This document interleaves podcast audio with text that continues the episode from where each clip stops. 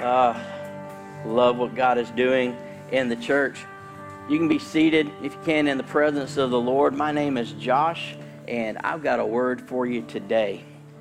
It's always a blessing to be in the house of God. You know, I said earlier that some of us were here. We came through, we had to fight a little bit. Raise your hand if you had to fight just a little bit to be here this morning. You know what? Hey, good for you for pressing through. Good for you for being in the house of God. I tell you, half the battle in life is just showing up. Just showing up and doing what you know is right to do. You live by what you know, not by what you feel. Amen? You're in a good place today. If you're looking for a church that's passionate about Jesus, you found one. If you're looking for a place that hates religion, you found one. If you're looking for a place that's real, we're not perfect, but we got a heart for Jesus, okay? Don't put that pastor has to be perfect stuff on me. Listen, I'm right there with you growing into the person that God has called me to be. That doesn't mean that I use it as an excuse for sin in my life. All right, listen, your pastor is human. But I love the Lord. I'm telling you, I'm excited about what he's going to do in the house today. If you got your Bibles or your tablets, go ahead and get them out and get ready. We get ready to dive into this word today. A lot of stuff going on in our church today where you guys are getting your Bibles and stuff out. E-students is kicking off their summer nights tonight. I'm so excited about that. If you've got a middle school age kid or a high school age kid, that is where you want them to be this evening. I'm just telling you, that group's been planning and preparing. There is a ministry team of about 15 people just ready to get in the presence of God with those students while we're having fun up here this evening at around 5 o'clock. You'll hear more about that in just a little bit.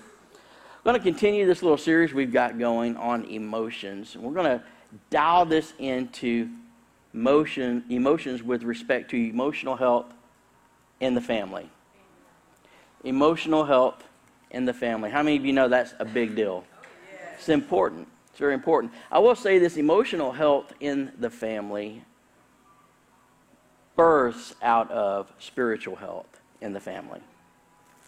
It does. I want to give you a couple of things today. I want to give you two keys that I believe are successful in parenting, and I believe that it'll make an impact in your life, whether you have children now or your children have become adults and now you have grandchildren, or whether you are planning on one day having a child. Let me tell you, this word can apply to you. If you put the word of God to work, it will work in your life and produce fruit. Amen? Children, man, does anything ever prepare you for having kids? No. Now, like when Kelly and I were thinking about having children, we prayed, we read. I read a lot of books. I listened to a lot of podcasts. I talked to a lot of people because I was like, you know what? I want to do my best not to screw this stuff up. Amen. You know, and nothing really prepares you ever for having kids. Like nothing. It doesn't matter how much you prepare. You're just not prepared for it. I remember when Hannah was born, so our oldest child, we were in the hospital getting ready to leave, and I was just like, y'all are just going to let us walk out with this kid? You know what I mean? Like, I had to pass a test to get my driver's license. You know, we just had to have this baby, and y'all are just going to let us go. There's no test. There's no qualifications. You know, that's it. We get to walk out with this child, and the adventure just began. You know, you're just never really 100% prepared for childhood. A lot of stuff that you gotta grow into and get down. You gotta get the system down. You pretty much gotta feed them every day. We do know this. You pretty much have to change those diapers every day.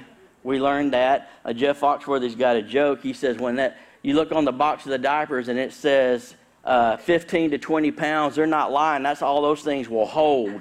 You know? So you have to change those things up, and you're just never really prepared for the change that comes with having a child. And everybody would ask us early on with Hannah, it's like, is she sleeping all the way through the night? And we were like, as far as we know, we just put her to bed and turn on the TV and everything's good in the morning. You know, it's as far as we know. I'm kidding. We're not horrible parents, but I tell you, there's a lot that goes into these children. Bill Cosby made a joke and said, God makes kids cute so you don't kill them. See, y'all woke up on that. Can I get an amen from mom and dad on that one? Yeah. So there's a lot that goes into it. And it's just so much work. The sleepless nights, the constant feeding, the changing of the diapers, the changing of the clothes, the care that has to go into it. I'm just telling you, it's exhausting watching my wife do all that work, raising the kid. No, I helped out a lot. There's a lot of work that goes into those children. But I do know this. The family, if any other time, especially now, is under attack. Yeah.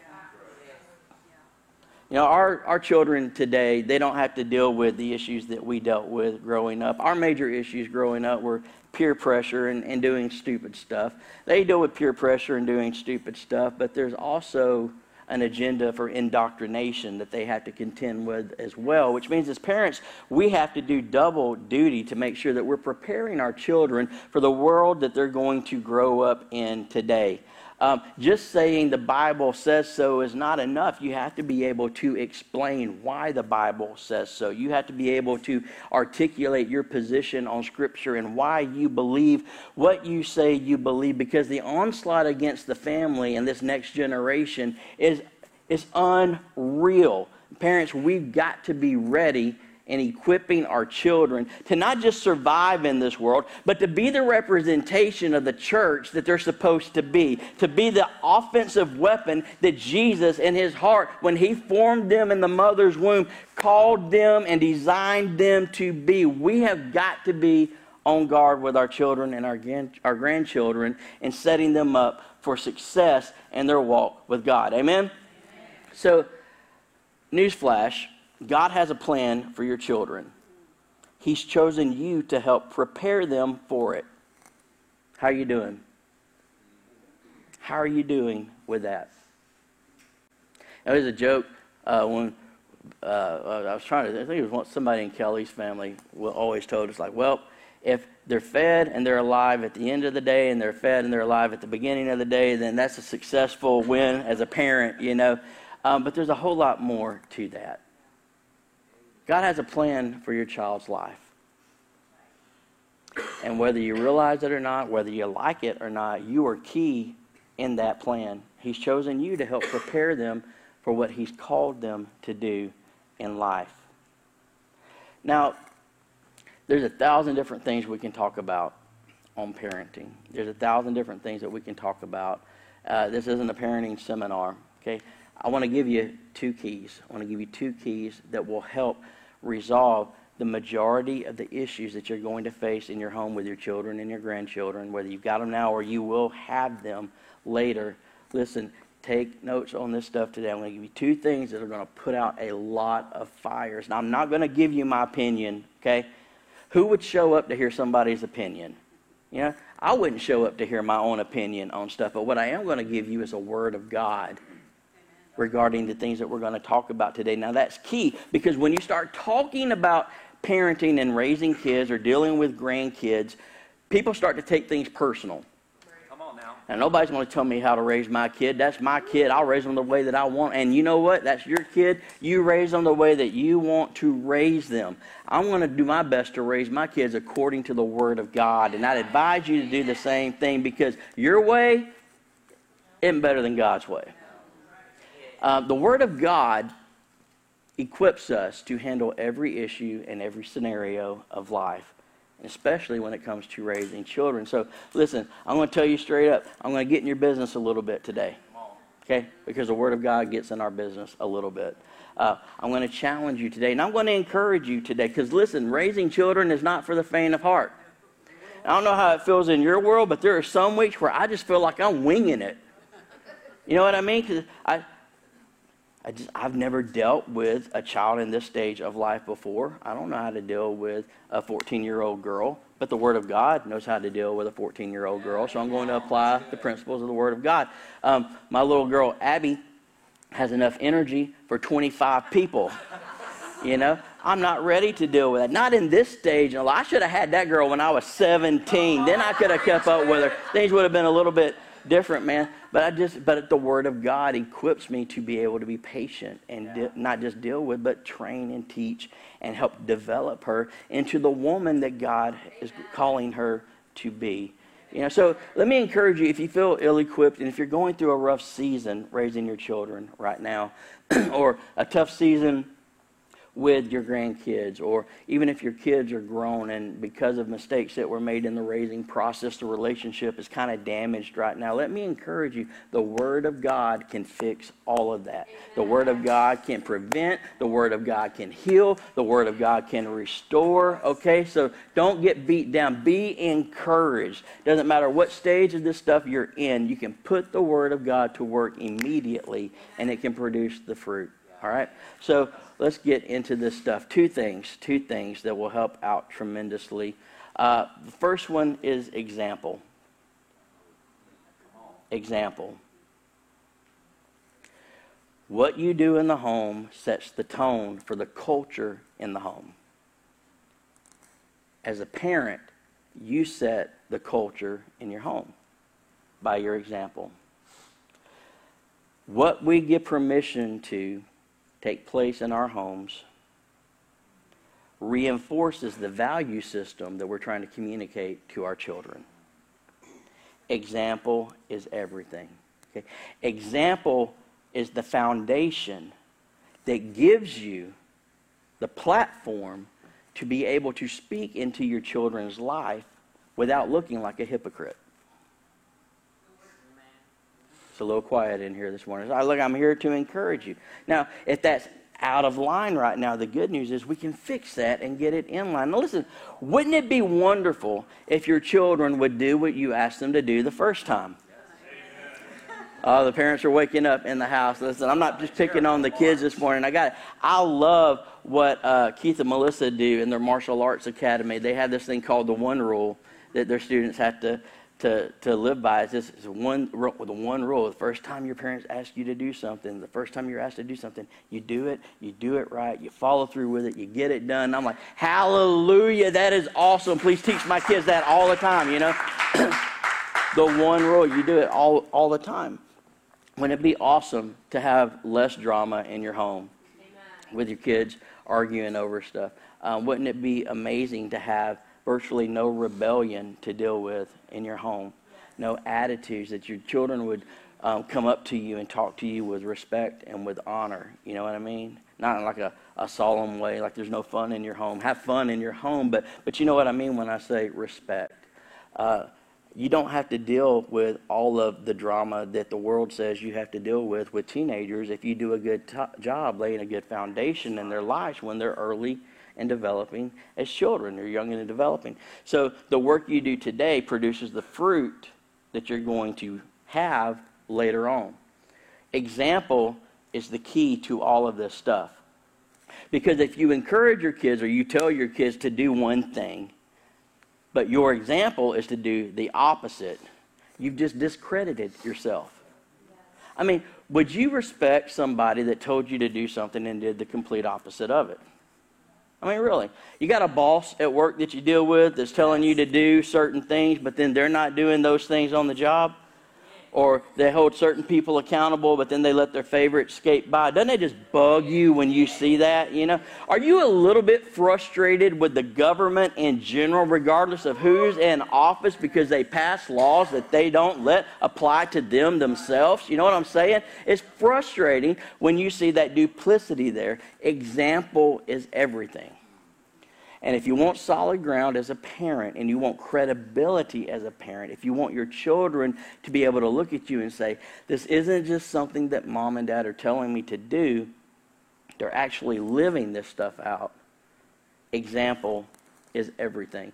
Joshua chapter 24 is a great scripture to start this conversation off with.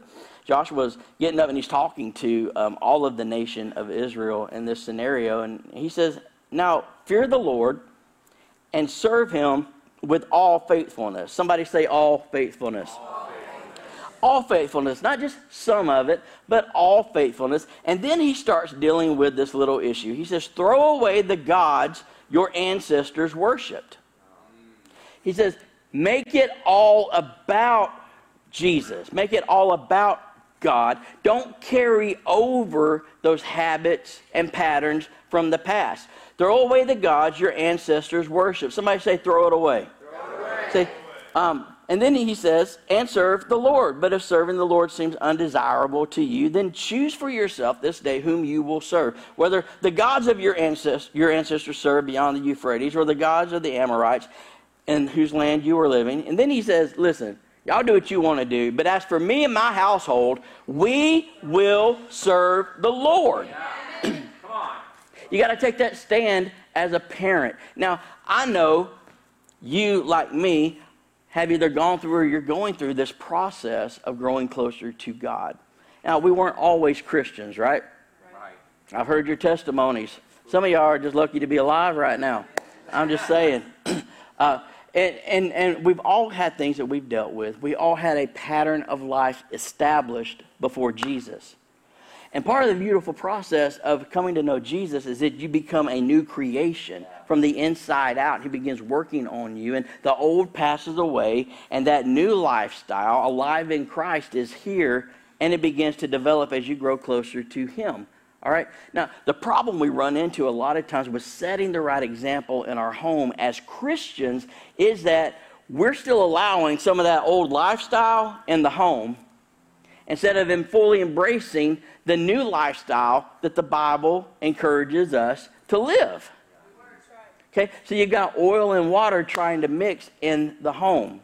You understand? And it creates a lot of problems. You've got to throw away the gods your ancestors worship. Listen, just because your dad did it doesn't mean that you have to do it. Just because your mom did it doesn't mean that you have to do it. Just because your grandparents acted a certain way, and for generations your family has done something, it does not mean it has to continue with you, okay? In Christ, it's over. You're a new creation in Him. Amen? Amen? Oh, that should set somebody free this morning. It can all go away. It doesn't matter. Trouble with anger. Well, my family's just a drinking family. No, your family was a drinking family till Jesus got in your heart. Now there's a new sheriff in town, and you can set a new pattern for your family. It doesn't have to be the way that it's always been. We had an intruder in our house. I want to show you this photo. I heard a scream from the kitchen. I thought my wife had walked into the kitchen and found a dead body. It was, ah! Pastor Kelly freaked out, you know. She freaked out, and she'll tell you, she freaked out. So I walk in there, and no, this is not a little spider at all. I'll just say, I mean, the thing was at least this big. I mean, he's had a good life, all right? This guy's had a good life. We walked in and saw that thing. She freaked out, and she just looked at me. She goes, sweetheart, we have to move, and we have to burn this place down. And I was just like, okay, or I can get this thing out of here, and it's, get it out. So I was like, I can squish this thing, and then I got to clean up all of that in the sink. So I put it in a little container, and I carried it outside, dropped it off the porch, and it was gone. And the house became peaceful eventually, you know what I mean? How many of y'all would agree when you find something like that in the house, you got to move out and burn it down? And most of the ladies are agreeing with that. The guys are like, okay, I just say, I was going to let it slide till he said something. Most of the ladies and Pastor Jeremy said that it had to. Oh, that was great. Now, like me, I'm like, get my 12 gauge. I can take that joker out. I have to replace the sink, but it'll sure be fun, you know. So it's got to go. There's no way you leave that thing in the house, you know. But spiritually speaking, we've got creepy stuff all up in our homes that we need to get out. We wouldn't let a spider that size last 5 minutes in our home. Tell me why we're still letting porn exist in the home. Tell me why Tell me why we are still entertaining ourselves with junk that does not line up biblically with what we're supposed to put in front of ourselves. Now, I know I'm stepping on some toes right now. This guy recommended a movie to me a few weeks back, and he's like, man, you got to check this movie out. This is a great movie. He does not go to church here. He lives in a different state. That's why I'm saying it, okay? You check it out. It's a great movie. I looked up the reviews on the movie. 87 F-bombs in this movie. It's a 2-hour movie. It's 120 minutes. 87 F-bombs in 120 minutes. That's, I mean, just a little over every minute you're hearing it. I'm like, why would I want to put that in my spirit? And I chose not to do it. Now, it's not about whether or not, well, if you watch R-rated movies and put that filth in your spirit, you're going to split hell wide open. It's about, we've got to come to the point in our spiritual growth where that stuff is not appealing or attractive anymore. I want holiness. I want the standard of the Word of God. I want to be closer to Jesus. And I know if I put that in me all the time, that is just going to stand at odds with who I'm trying to become in Jesus. So it's not a heaven or health thing, it's an issue of spiritual growth. But if you take your kids to church on Sunday, where a pastor says what I'm saying right now, and then you go home and Sunday night, you're blasting whatever on the TV or whatever on the iPod. Listen, you see the discrepancy there. You're saying one thing, but you're living something different, and your example is tarnished. It's tarnished. And so your kids are saying, Dad says church is good, but he lives this way. So church is something that we do, like going to a football game or going to an event at school. Church is something that we go to, but how we really live is this right here. You understand? You're setting yourself up for trouble, because now when you see your kid doing something like that, or you bust your kid watching porn, or you find out they've been sleeping with their boyfriend or their girlfriend, and you come in and say, no, this is not how we live our life, they're going to say, what are you talking about, you hypocrite? Right. You've got to have the example set in the home. Proverbs 22:6. Y'all still love me? Yeah. All right. So Proverbs 22:6, it reads like this. It says, train up a child in the way he should go, and when he is old, he will not depart from it. Praise God for that promise. Praise God for that promise. But that scripture applies regardless of the direction that you're leading your child. And I say this a lot. If you train your child up with worldly standards, when they're old, they're going to have a worldly standard. Okay? Now, I'm not throwing, say, listen, if your kids are grown and maybe you messed that part up in raising them and now they're struggling with stuff spiritually, listen, I'm not coming at you and I'm not trying to beat you down, okay? I'm saying they can see the change in you right now in this stage of life, and it can still make an impact in them with them seeing the change in your life. So let me encourage you, make sure you're training them up the correct way. Well, what are you saying, Pastor Josh? How much should I be inundating my kid with the Word of God? I would say a whole lot, especially considering what they're facing in the world today. Deuteronomy 6:9, or chapter 6, verse 6, gives us a great playbook on this. Moses is just giving the Ten Commandments out to the people, and he says, you must commit yourself wholeheartedly to these commands that I'm giving you today. Repeat them again and again to your children. Have you ever just shot in the dark? Had to repeat something to your kid more than one time? Yeah. Just shot in the dark, you know, just say. It's in here for a reason. You repeat it over and over and over and over and over and over and over and over and over again so that they will get it. Talk to them when you are at home and when you're on the road, when you're going to bed and when you're getting up. Tie them to your hands, wear them on your foreheads as reminders, not a literal thing. Y'all don't have to do that. It looked a little weird in today's world if you did that. It says, write them on the doorposts of your house and on your gates. In other words, 24/7, 365, you surround yourself with the Word of God and you sow it into your children with every opportunity. Now, that doesn't mean that you walk around in a white robe with a 20-pound Bible. Children, gather. For now it is time for us to take part in the Holy Scripture, and I will now sow into your lives as your parent. Okay? Don't get weird like that. But I'm telling you, when you get a flat tire going down the road, your attitude and what you speak at the moment, you understand what I'm saying? It matters.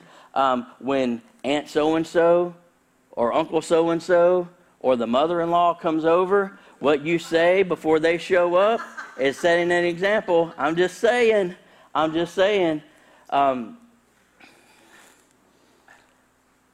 24/7, 365, the example that we set is everything. You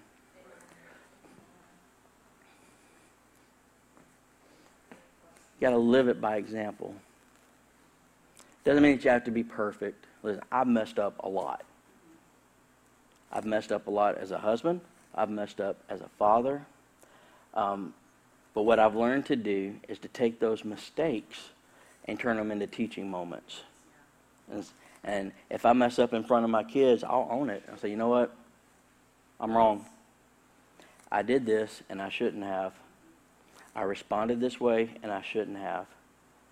So I'm sorry to you guys for not setting the example, and I want you to know that I'm going to do my best to get it right the next time.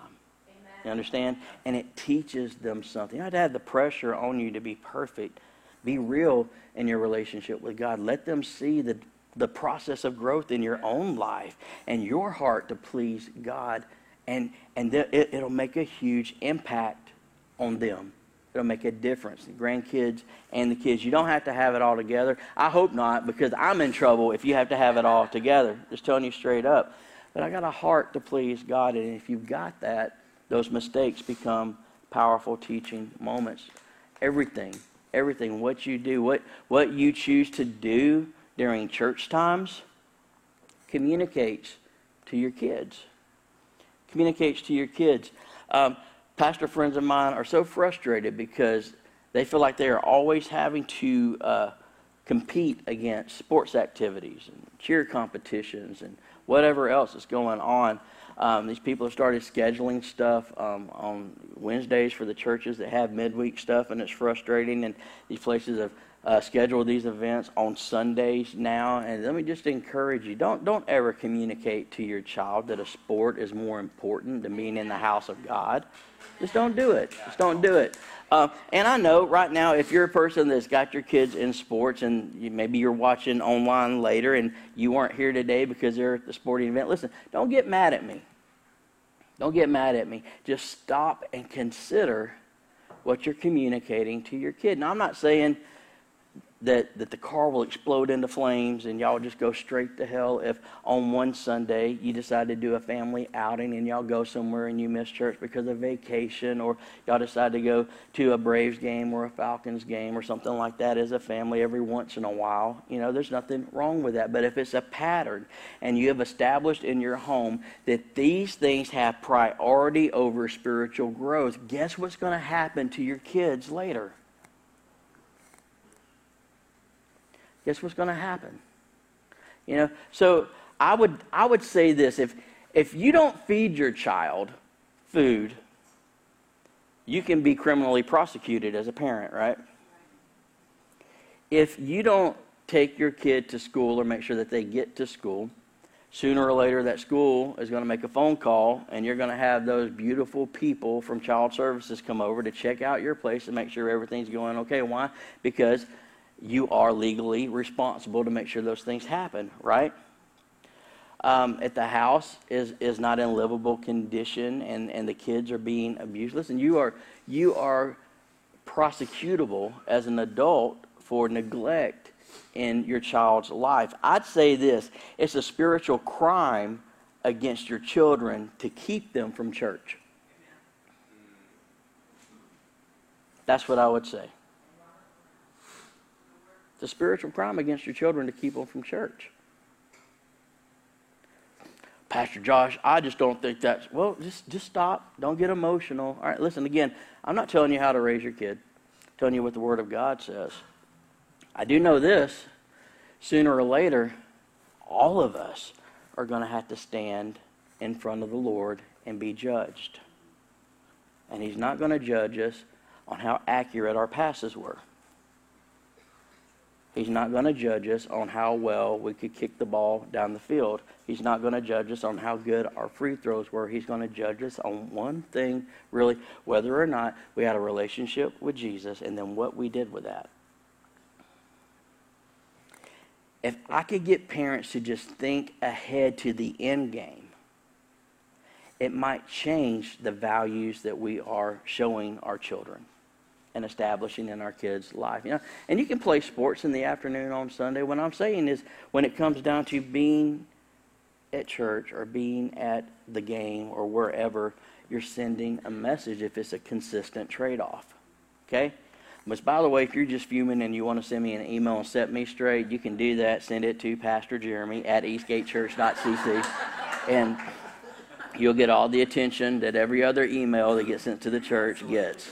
Guarantee you. Delete, delete, delete. No, just kidding. I'm just saying, because you're communicating something to the kid. The example is important. Amen. Yeah. I don't want to push too far on this because I'm not hammering. I'm not pointing out this is how you're a horrible parent and this is why you should change. It's the wrong heart and the wrong spirit. The goal is to grow. Amen. Yeah. The goal is to apply the Word of God to areas of our life that we may not be. The goal is growth, and that's what we want. I think if I could take them past that judgment moment, and well, this is so heavy, and I'm just going to share it because I feel like the Lord wants me to share this. Okay, you know my heart, yeah. But if you could take parents to that moment where their child was not prepared to stand before the Lord. And they could play back all the moments where they could have reinforced the value. I think it would motivate them to do things differently. Because that moment's coming. I think, again, and I know this is a horrible picture to get mentally, I think if they could see their kids' eyes, the moment that the fires of hell begin to engulf them. And then pan back the instant that they begin to scream. I think it would change our motivation and how we raise our children. Amen. And what we communicate. Now, at the end of the day, your child is still going to make their own decision before God. Okay? You're not responsible for the choices that they make. But you are responsible for the example that you set. You are responsible for what you do to prepare them for those moments of decision and choice. Okay? You're responsible for that. I think it would change a lot. And I'll just let that lie where it needs to lie. Again, I don't have the gun, just pop, pop, pop, pop, just popping people or anything like that. You know, I'm not hammering people. I'm speaking this with love and encouraging you. Maybe it's time to reevaluate some things and look at what we're communicating, because what we communicate makes a big difference. So what are you saying? I'm saying be the person you want them to become. Be the person you want them to become. Because listen, statistically, that's how it's going to play out. Okay. Up to about the age 14, 15 or so, your children are mostly going to do what you tell them to do. Now, 15, 16 and on up, your children are going to begin to do what you've shown them to do. That's why people have so much trouble during the teenage years, because those kids are beginning to live out what they've seen. And now you're trying to say, no, don't do as I do as I say do, and it doesn't work. It doesn't work for you and the world. Why would it work for your kids or your grandkids? You know, it makes a big difference. So be the person you want them to become. Y'all still with me this morning? Yeah. So that's the first thing, example. Example opens the door for everything else. If you're standing on solid, consistent ground and you have integrity in your lifestyle, it'll make a difference in raising your children. The second thing the Lord kind of put on my heart to bring up today is discipline. Discipline. Everybody say discipline. Discipline. Now, what is discipline? Discipline is the consequences of breaking rules and crossing boundaries. When you break rules and you cross boundaries, you get disciplined. If you speed, eventually you're going to get pulled over. And if it's a good day, you're going to get a warning. If it's a bad day, you're going to get a ticket. Why? Because you broke the rule, you went past the boundary, and now you're being disciplined. We discipline in the home because we love the children. We love them. I'll show you in Proverbs chapter 3. I know students and teenagers in the room were like, Pastor Josh, really, today you could have been preaching on anything else. Now you're talking about discipline. You had them on the example stuff. You were getting all up in their business. You're giving me so much ammo for later today, because I could have said, are you setting a good example in the home today? Pastor Josh said you needed to. Now you're getting into this discipline stuff. It says, my son, do not despise the Lord's discipline, and do not resent his rebuke, because the Lord disciplines those he loves. As a father, the son he delights in. God disciplines us because he loves us. We discipline our children because we love them. Discipline today means that they learn boundaries, they learn consequences, so that when they're an adult, they don't have to pay a heavy price because they didn't learn that lesson as a child. Now, children learn in different ways, and there's different ways to discipline kids. Every child has a different personality. I've got two girls, pray for your pastor. I got two girls and a lot of guns, promise you. Be ready for this. But they learn things in different ways. Two completely different personalities. Strong personalities, both of them. They are strong-willed children. And how I develop them is very different. How I talk to Abby and versus how I talk to Hannah. Two completely different scenarios. Your children will be the same way. You don't always have to go to the belt or the switch or the paddle. Sometimes a firm word is all that's necessary. You know, in the right moment. Sometimes just teaching is all that you need. Me personally, I think the better pattern is you always teach first. Amen. You always teach first. Never fly off the handle on your kids. Okay, don't vent on your kids. Your kids don't deserve to feel the full force of your bad week. Okay, they didn't do that to you. Okay, your kids didn't give you a hard time at work. Your kids aren't frustrating you in those scenarios. Okay, don't punish them for something they didn't do. So teach them first and explain the consequences and explain why, to the best of your ability, why we don't need to do this or why it's better to do something else. I always try to say, you don't just say no, no, no. You always teach the better course of action and response to show them how to do it. So I'm going to teach first. If they mess up again, I'm probably going to come back and I'm going to reinforce a little bit. I'm going to reteach. And there's probably going to be some kind of discipline. They're probably going to lose screen time. Oh my gosh, it's the end of the world when they lose screen time or the phones or whatever the privileges. You know, you're going to get extra chores now. You're going to have to, because you didn't do this, now you're going to have to do extra work. Because of that, and then eventually if they're still not picking up on it and they're still not learning, there is a sweet spot that God created that somehow sends a direct signal to their brain and improves the learning process. It's right here. Y'all remember the time in church where Pastor Josh stuck his rear end out and just pointed to it in front of everybody? I just say, it's right there. And listen, it is okay to spank your child. It's okay to spank your child. Listen, you might be watching online and this just hits all kind of wrong with you. Most people don't like to spank their children because they were abused as a child. Okay. Usually the motivation for not spanking children has very little to do with the child and very much to do with the adult because of abuse or because fill in the blank. It's usually stuff we need to resolve, or we are inappropriately emotionally connected to our child and we can't get past the spanking process because we're too concerned with being a friend instead of being a parent in the moment and giving the correct discipline in the scenario. Now listen, I'm not telling you how to raise your kid. Okay, that's between you and God. But what I am going to do is suggest that you line up with the Word of God. And you don't have to spank your kid on every scenario.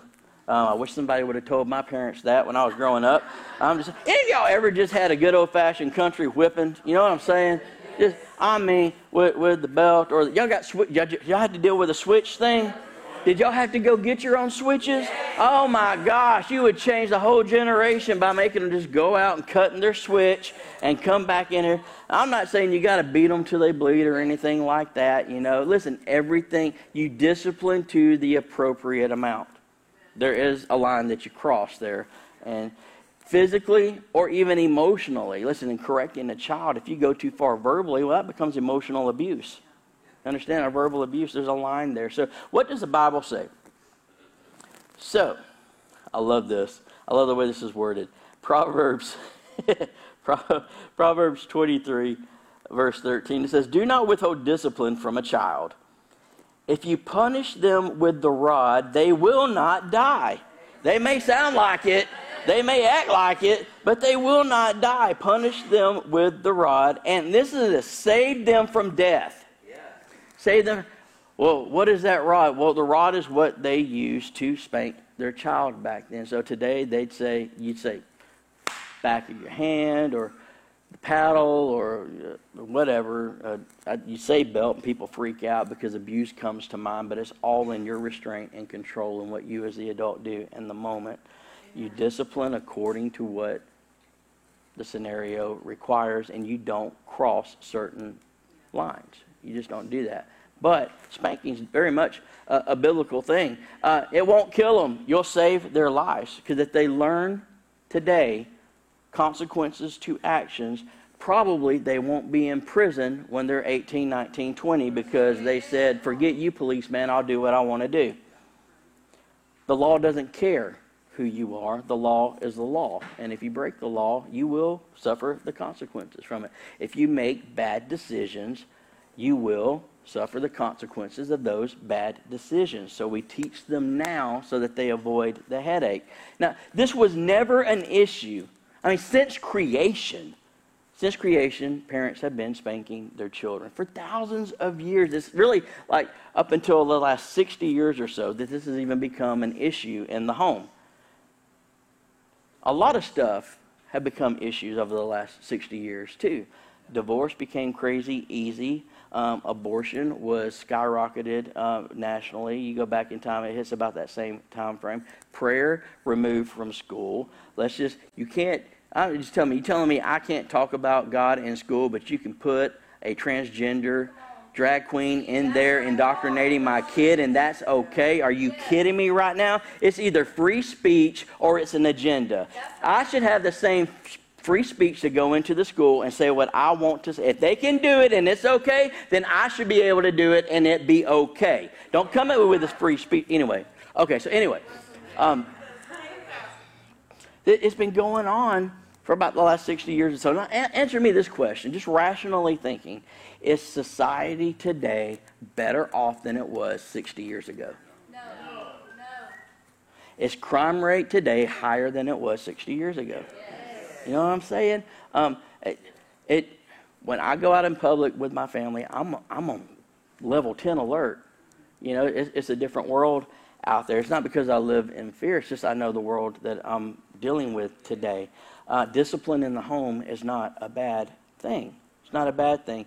It doesn't mean that you hate your kid because you punish them. Proverbs 13, verse 24 says, "Whoever spares the rod hates their children. But the one who loves their children is careful to discipline them." Proverbs 29:17 says, "Discipline your children, and they will give you peace. They will bring you the delights you desire." Let me tell you what this is. Discipline your children, you'll have peace in your home. Amen. Discipline your children, and you'll have the delights you desire. You'll have some semblance of the children that you want in your home. Okay? A lot of us are stressed out because we're not disciplining our kids. We're letting the kids run the home instead of the parents running the home. You're the parent. Your job is not to be their best friend. your job is to raise them according to the Word of God so they can stand on their own 2 feet in society, okay? Your kids running around just bat crazy in public scenarios. Listen, you know how you stop that? Discipline. You teach. Show them. Now, I know some kids are on the spectrum, and some kids chemically have things off, and so it's a different scenario there, but 9 times out of 10, this stuff works perfectly. And even then, those kids respond well to discipline, because a kid will learn real fast how to play you as a person. They find a way to get permission for their behavior, they will beat it to death. They absolutely will. So if you want peace, everybody's like, well, I wonder why nobody ever invites me out to go do stuff.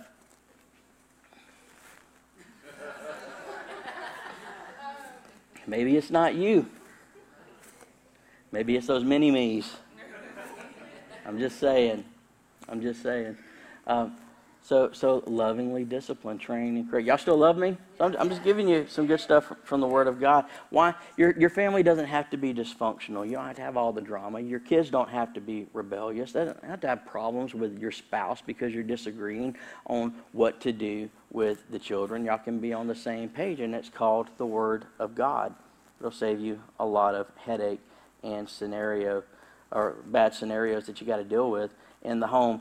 I will say this too, and look, helicopter parents, y'all know what a helicopter parent is, right? They just hover around their kids all the time.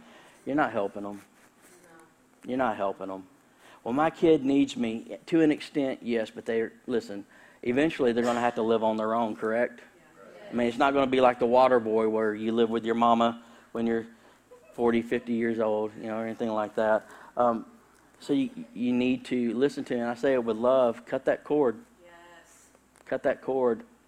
Let them learn some life lessons. Yes. Let them go. Let them make mistakes. Teach them when they make mistakes. Train them, develop them. Keep that discipline constant in their lives. Most of the time and I'm not targeting anybody, but most of the time it's just true with divorce, in a scenario where there's divorce, the parents are usually less disciplining with their children, or one of the two is. Sometimes it's both, because they're trying to win that child's affection over the other person, and discipline goes out the window. And a lot of times with single moms, they make the mistake of establishing their main source of companionship. They're getting that from the children instead of with other adult interaction. Okay, listen, your kid is not your best friend. Your kid is your kid. Love them. Be a friend to them, but you're still the parent, okay? So you're not doing anything but hurting your kid if you do that stuff. Now, I got good news. So no matter what's happened or what the mistakes have been, what mistakes have been made, God can restore if you put the Word of God to work. God can restore if you put the Word of God to work. So regardless of the example that you may have been setting, you can change and put the Word of God to work. All right? Maybe when we go home today, there needs to be some conversations at the table. Say, you know what?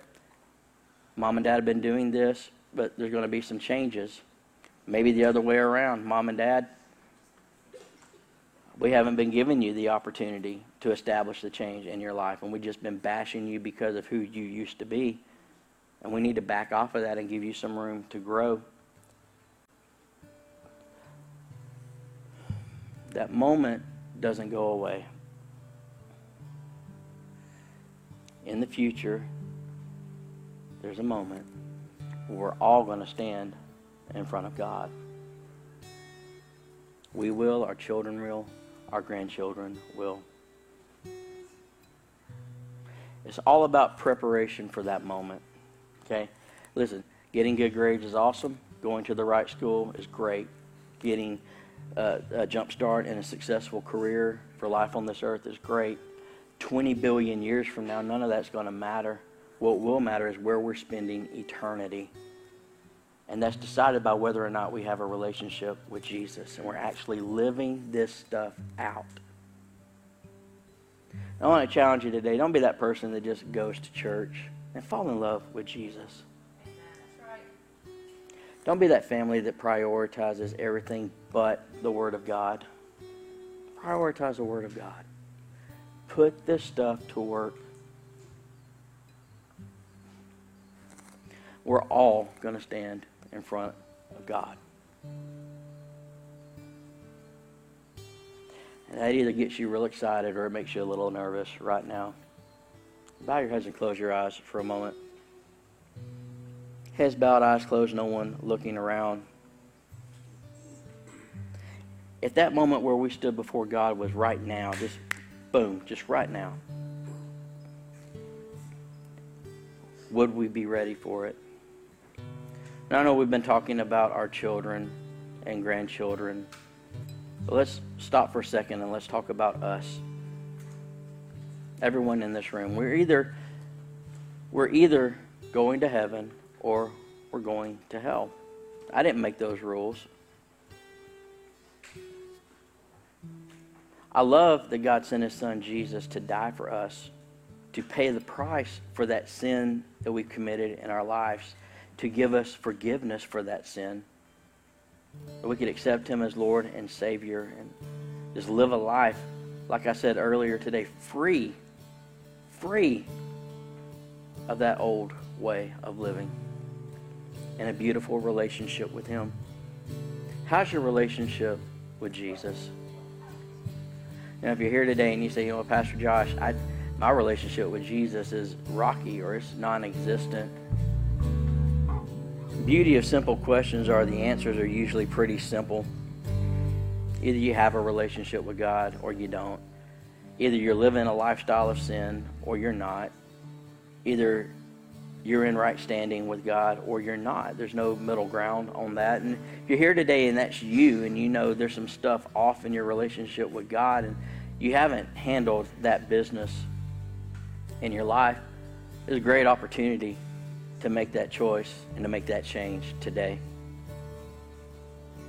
I want you to experience the love of God. I want you to experience His grace, His forgiveness. If you're here today and Jesus isn't Lord and Savior of your life, when I count to three, I want you to lift your eyes up and I want you to look at me. And I'm not going to embarrass you or call you out or anything. I just want to pray with you today and get that right. And Pastor Josh, man, there's no way I'm ready to stand before God. Maybe this is part of the change that you need to make in your home. It's getting serious about your walk with God once and for all. If that's you today, when I count to three, I want you to lift your eyes up and look at me. Here we go. 1, 2, 3. Lift your eyes up and look at me this morning. I see yours. I see yours, I see yours, I see yours. That's awesome. Once you lift them up, you can put them back down. I see you in the back. It's awesome. I see you right there.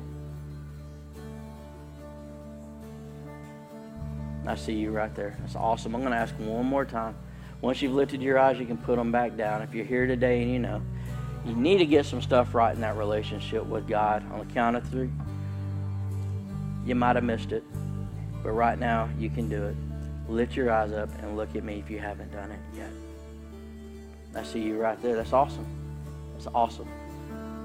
And I see you. That's amazing. It's amazing. Let's all stand this morning as we get ready to close in prayer. There were several of us that lifted up our eyes, which I think is amazing. I want to lead you in a prayer today. I say this a lot. There's nothing magical about the prayer. It's just doing what Scripture says, that you believe in your heart that Jesus is Lord, and then you confess with your mouth also. So it's believing and confessing. But you know the process is done, so we want to make sure that we're doing what the Word of God says. So I'm going to pray this prayer, and I want everyone in the house to repeat this after me, okay? And if you lifted your eyes, I want you to pray this prayer and just mean it from your heart. We can get this right today and start this beautiful journey called a walk with God. Everybody's going to pray this prayer with you because at Eastgate, no one walks alone. At this church, we've got your back. We've got your back. And I'd encourage you, come back next week. Come back next week. Get involved in the First Steps group or class that's going on here. It's a great place to get your feet under you in your faith. But the big battle is come back, come back, come back, come back, because there's going to be a lot of week that happens between now and next Sunday or now and first Wednesday. Come back, come back. Just decide right now, I'm coming back, and I'm going to walk this stuff out, okay? But I'm going to pray. Everybody pray this after me. Here we go. Heavenly Father, thank you for sending your Son to die for me. Thank you, Jesus, for shedding your blood to pay the price for my sin. I repent. That means I turn away from it. I don't want that life anymore. Jesus, I want you. Thank you for your forgiveness. Thank you for new life. Thank you for being my Savior and my Lord. In your name, amen. Let's give God praise for what just happened in the house today.